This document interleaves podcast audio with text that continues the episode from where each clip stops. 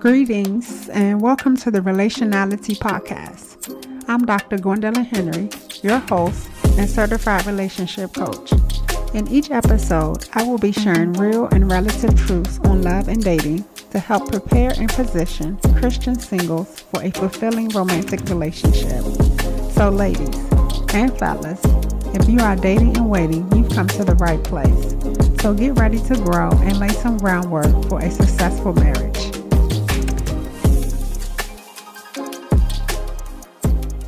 Hey y'all, in this episode, we're going to be talking about sex bonds. Now, I'm not talking about sexual activity, I'm talking about sex gender. Because a lot of times when we hear relationship talk between male and female, y'all know it's always the battle of the sexes. And it's cool and fun to joke around about our differences and our experiences as men and women. But the downside to that is for some people, it becomes their mentality. And so they would go into relationship with their dukes up. And it's like they're always in battle mode. And a relationship is not supposed to be a battleground. When God created Adam and Eve for community, there was no battling. They were in perfect balance. Well, at least until Adam sinned. After the fall, there probably was some brawl, especially after seeing their blame game didn't work and they still got kicked out of the garden. God was like, You ain't got to go home, but you're getting out of here. But Jesus died for the human condition. And part of our redemption package is relationship, having healthy, whole, equitable relationships. So we are talking about getting back to God's original design for a relationship. So from God's perspective, we were created to bond. The Bible says that the two shall become one. Well, in order to become one, you have to bond. And that bonding should be practiced while you're dating. So God did not create male and female to battle, but to bond. So this podcast, although we're talking relationships and dating and love, is not about the battle of the sexes, but the bonding of the sexes because God, who is our creator, he created one species and he named it man or mankind. But within that species, he made two models, a male sex and a female sex. And he had to create two models because love can't love alone. This is why he said it wasn't good for man to be alone. Love cannot exist and be expressed alone. So, as God's creation, he did not create men and women to battle. It was for us to bond.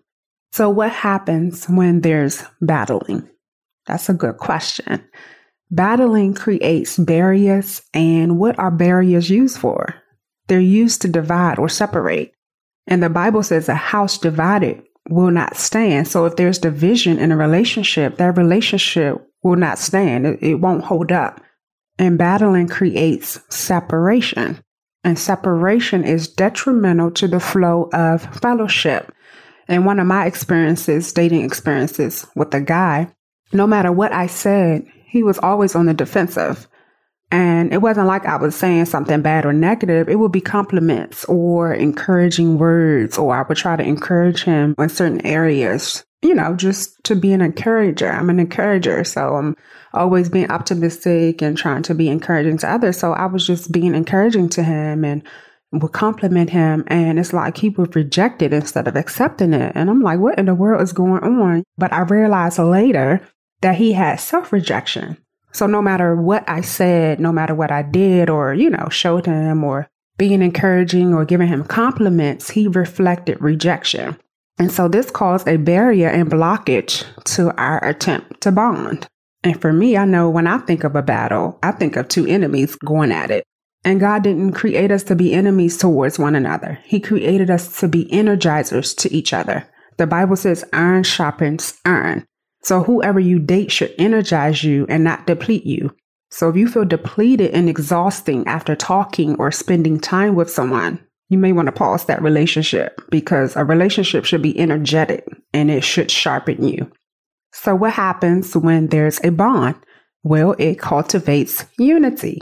Bonding creates unity, and unity creates an atmosphere for agreement. Why is this important? Because the Bible tells us in Amos 3 3, how can two walk together except they are in agreement? Unity cannot exist without agreement. And the Hebrew word for together in that verse is yachad, meaning a unit or unitedly. So it's possible to walk divided. Someone was talking to me about their marital troubles and they were in the process of divorcing and they made a comment saying that they had been with their spouse for 30 years. And I said, no, time out. Y'all been living under the same roof for 30 years, but y'all have not been walking as one. Y'all have not been walking as a unit or unitedly together for 30 years. There is a big difference. So it's possible to be in relationship with someone and you guys be divided or you guys not be united as one. Unity and agreement is the strength of the kingdom. A lot can get done with a unified body, whether it's a unit of two or a unit of 20. The enemy knows this, and this is why his first attack was on the family. A relationship cannot grow if there's no unity within, and division is demonic. It is not of God to be divided. So we want to get back to God's design and not settle for someone who wants to battle. Now, I'm not talking about having a disagreement. Of course, there will be disagreements because men and women are different, and disagreements aren't bad. And we'll get to that in another episode. I'm talking about that male female chauvinist foolery that we see going around. For an example, like when a female say all men are dogs, or a man would say all women are crazy. If you go into a relationship with that mentality, you kind of like have your dukes up because you think your man is going to dog you or you think your female is going to be crazy because that's your belief. And that belief will cause a barrier and it will block bonding in the relationship. You do not want to go into a relationship with your dukes up. You want to go into a relationship with your dukes down so you two can bond and bring balance. So, one of the goals in a dating relationship should be to bond. And there are many ways you can do this. There are many ways to bond, but I'll highlight a big way you can bond is by putting your phone down or putting your phone away when you're spending time with a person. There's nothing worse than trying to spend time with someone whose attention is being on their phone. You want to give that person your undivided attention. And by doing that, it will cultivate bonding between you and that person. So, ladies and fellas, don't make your relationship a battleship you want to bond. Thanks so much for joining me this week. Before you go, make sure you share and subscribe to the podcast at gwendolynglobal.com slash podcast so you'll get all the new episodes as soon as they drop.